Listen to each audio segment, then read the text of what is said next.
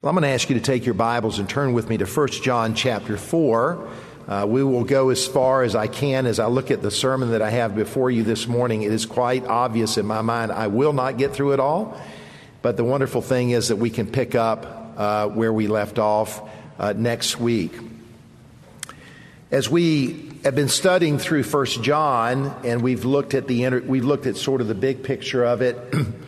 that John is dealing with in his own day false teachers that have risen up. And so we looked at the first six verses, and those verses end in verse six, the last phrase of it. If you'll notice what it says, it says, Hereby we know the spirit of truth and the spirit of error. And so when you read the first six verses, it's very combative. It's very like, you know, black and white, truth and error, Antichrist, Christ, stand for God, don't believe everything you hear. And so that is the point of truth. And then suddenly we come to verse 7, and it almost seems like an abrupt disconnect, like you pull a plug out from one cord that you have and you plug in a different cord.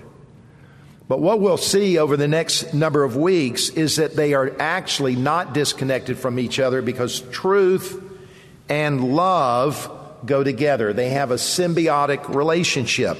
You can't have one without the other. It's more like two cords being plugged into the same side by side wall socket. If you'll go back in your room, almost every single room has two sockets not one. And if you find generally one socket, it means it's a really old building. There's always the two. And with God, there's always His truth and there is always His love. So let's look at verses 7 and 8. He says, Beloved, let us love one another, for love is of God, and everyone that loveth is born of God and knoweth God. He that loveth not knoweth not God, for God is love. Here in 1 John, we have both the presence of truth and we have the presence of love. Or, if it's a false teacher, the absence of truth and also the absence of love. Because a false teacher will never truly love in a biblical manner. And as we begin this section in, in verse 7 down to the end of the chapter, verse 21, the word love is mentioned 30 times. That is more than any other chapter in the whole Bible. We have a, t- we have a tendency, tendency to say 1 Corinthians 13 is the love chapter in the Bible. Actually, is 1 John chapter 4. Because here John is giving this huge overview, and over the next number of weeks, we are going to be exposed to understanding God's love and actually how it works within our own life. And this morning, as we look at these two verses, we find 20% of the references of love found in this section in these two verses. Let me read it again. Beloved, let us love one another. For love is of God, and everyone that loveth is born of God and knoweth God. He that lo- knoweth not, he that loveth not knoweth not God, for God is love. And what John is doing here is he's laying down two main reasons why true believers are obligated to love one another. And those two reasons, first of all, is this, and this is probably where we'll spend the bulk of the, our time, and that is the reason that we love one another is that love is the nature of God. What does he say? Beloved, let us love one another, for love is of God. This is John's foundational statement. The command for believers to love one another is grounded in the very nature of God. Let's put it this way. If you don't love, then you don't know God. You're not even saved. And John is telling us that love is more than an attribute of God. We think of the attributes of God. We think of things like His omnipotence, His omnipresence. His um, uh, he knows all things. He's everywhere present. He's unchanging. He's immutable. He's holy, He's just, He's righteous, He's good, He's perfect, He's merciful, He's gracious. Those are all attributes of the nature of God, but here it's different. For here he is saying that love is the expression of who God is. God is, fill in the blank. God is love. He says, for love is of God. That literally means love is out of God. Just like light radiates out from the sun or a mighty river gushes out of a deep spring, so true love radiates. It gushes out from God. So John is saying here that love is the motivating source, the motivating cause of all of God's actions. If God does something, He does it out of love. All of it comes out of love. So when God created the world out of nothing by the word of his mouth, God spoke in love. When God established his covenants with the patriarchs, Noah, Abraham, Moses, and David, he ratified them in love. When God redeemed the, ch- the children of Israel from the Egyptian bondage, he redeemed them and he brought them out in love. Listen to Deuteronomy 7, verse 7. He says, speaking of redeeming the children of Israel, he said, It was not because you were more in number than any other people that the Lord set his love on you and chose you. What he is saying is God's electing love for the Jewish people was not based on their size, based on their wealth, based on their strength, based on their intellect, based on their good looks, based on their disposition. God did not see something in them and chose them because of what they did for him. He chose to love them out of his own love. He said, It is because the Lord loves you and is keeping the oath he swore to your fathers that the Lord brought you out with a mighty hand and redeemed you. So what he's saying is God's actions flow out of his love. Think about it this way. Every aspect of the life of Jesus, the Son of God, was a revelation of the Father's love for the world. For God so loved the world that he what? He gave his only begotten Son. So when we look at the incarnation, the Son of God, God becoming a human being, was rooted in love. When Jesus was tempted in the wilderness, it was out of love for God that he did this to show us God's power over sin. When we look at his merciful miracles, it was out of love. His teaching, his sufferings, his arrest, his trial, his crucifixion, his burial, his resurrection, his appearances after he rose from the dead, his ascension to heaven, all of these are demonstrations of God's love. That's how you're to look at it. And if all that God does finds its source in God's love, maybe you ask the question, why love? Why not some different quality? For example, let's take Genesis 1 1. When you read the opening line, we immediately see qualities of God from the start. In the beginning, God created. We see God is eternal. He was, he, he existed before there was any existence. And God is powerful. He was able to speak the world into existence. So what do we learn? We learn who He is, we learn what He does, but we don't know why He did it. What was the reason behind creation? Was God lonely and He wanted relationships with human beings? Did God want to show how powerful and controlling He is? Later on, we learned that everything God made, He said was what? What was it? Everything he made was good. By the way, what does it mean when something's good? How many of you have ever eaten a good meal before? Raise your hand, okay? How many have ever eaten a bad meal? Raise your hand, okay? How many have ever watched a good movie? How many have ever watched a bad movie? I'm not talking about evil, I'm just saying it was kind of crummy, okay? How many have ever heard a good, sermon? How many have ever heard a bad sermon? Okay, we know the difference. Uh, we have five grandchildren, and I have four children. When I look at my children and my grandchildren, I ask the same question, but I ask the question in a different spirit.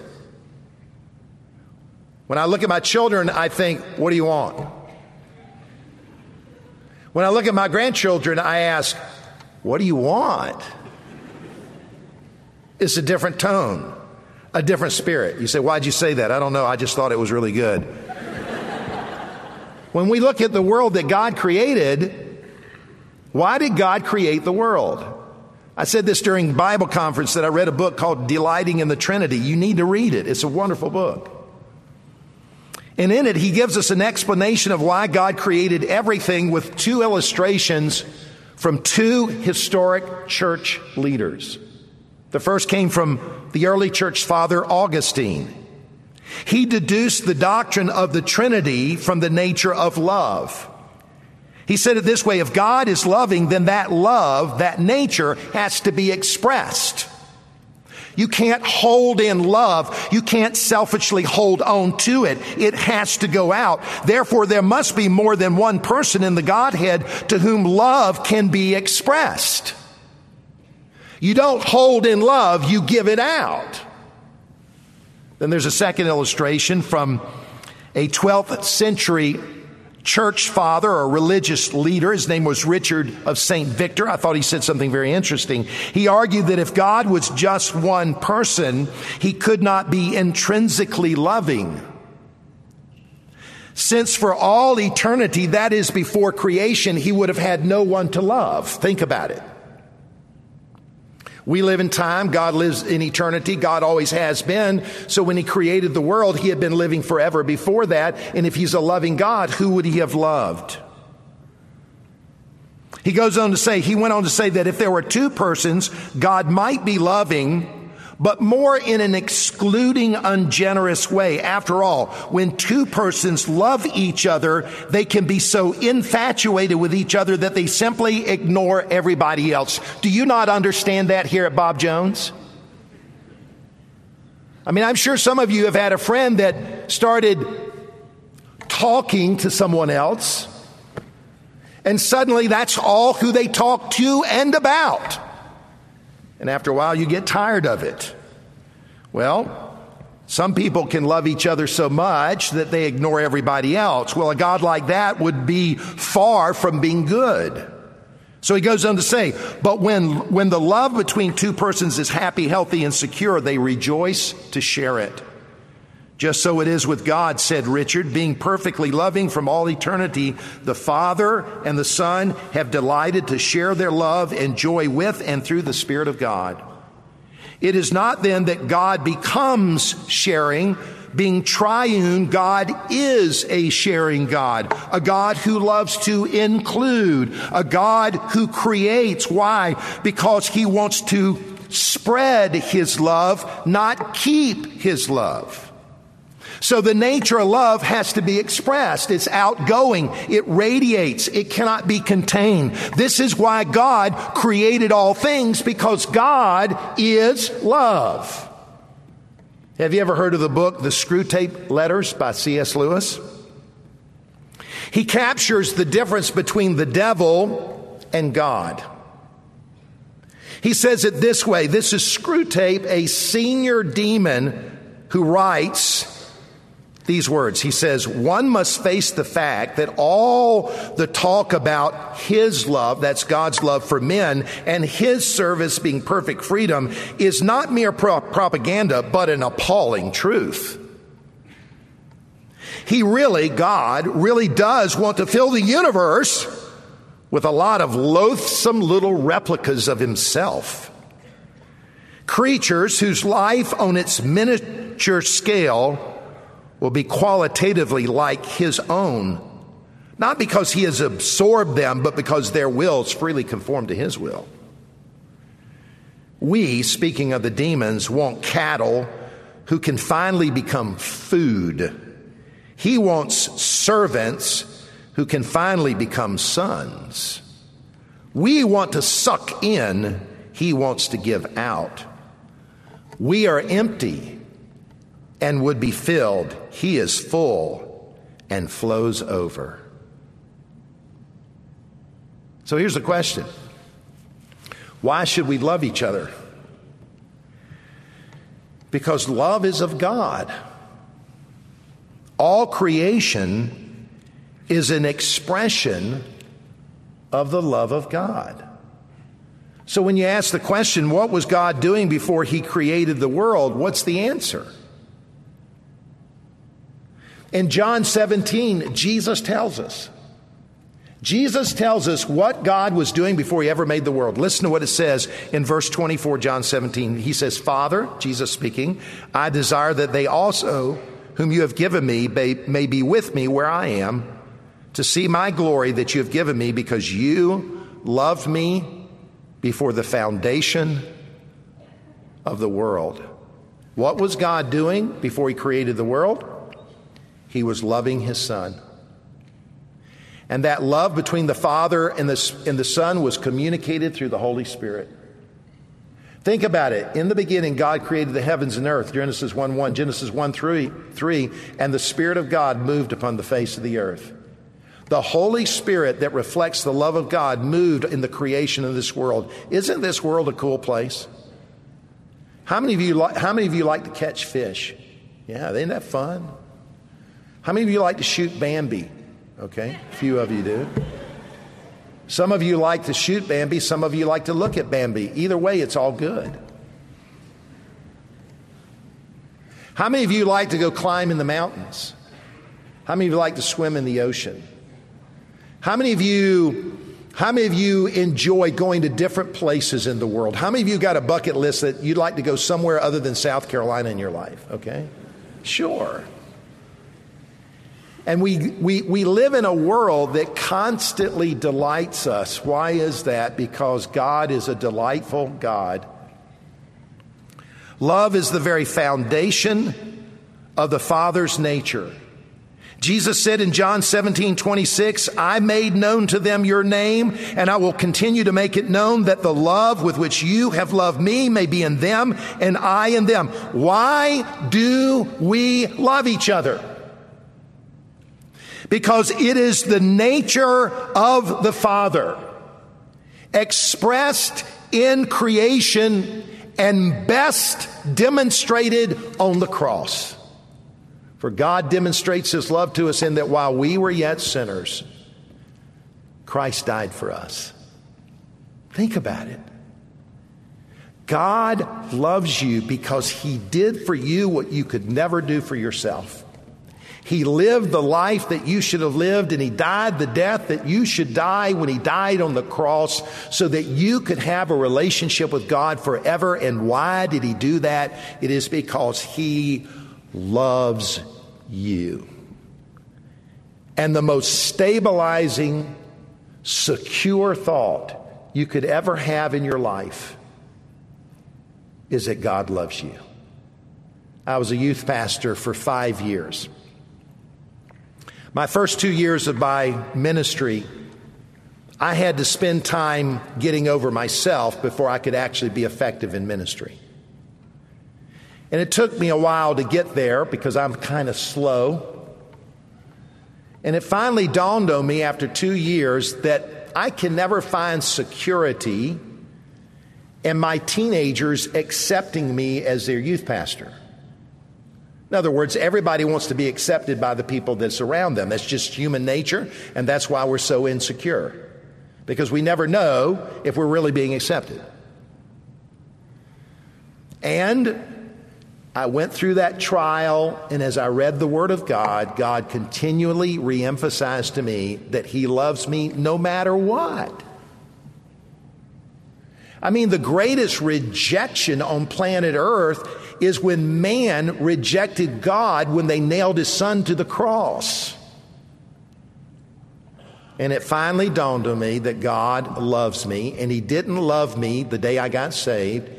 He loved me in eternity past because we love him because he first what? Loved us. It is the most secure, stabilizing thought you could ever have. Even when you get married, the person you marry will never be able to give you all the security of love and acceptance that you want. It must ultimately come from the deep, eternal wells of God's love. And the reason why you and I are to love each other, it's, it's the way we learn to love each other, is not me giving to you, it's that I learn that God has given to me and I'm secure in Him. Now I am free to love you. I don't need you to get something from you for me in a sense of what you can't give me because I have it all in God. Beloved, let us love one another, for love is of God, and everyone that loveth is born of God and knoweth God. He that loveth not knoweth not God, for God is love. Father, we thank you for a truth that is beyond our comprehension, but it is something that we can revel in, believe in, and trust in. Lord, help us to love one another because of your love for us. In Jesus' name, amen. Have a great day.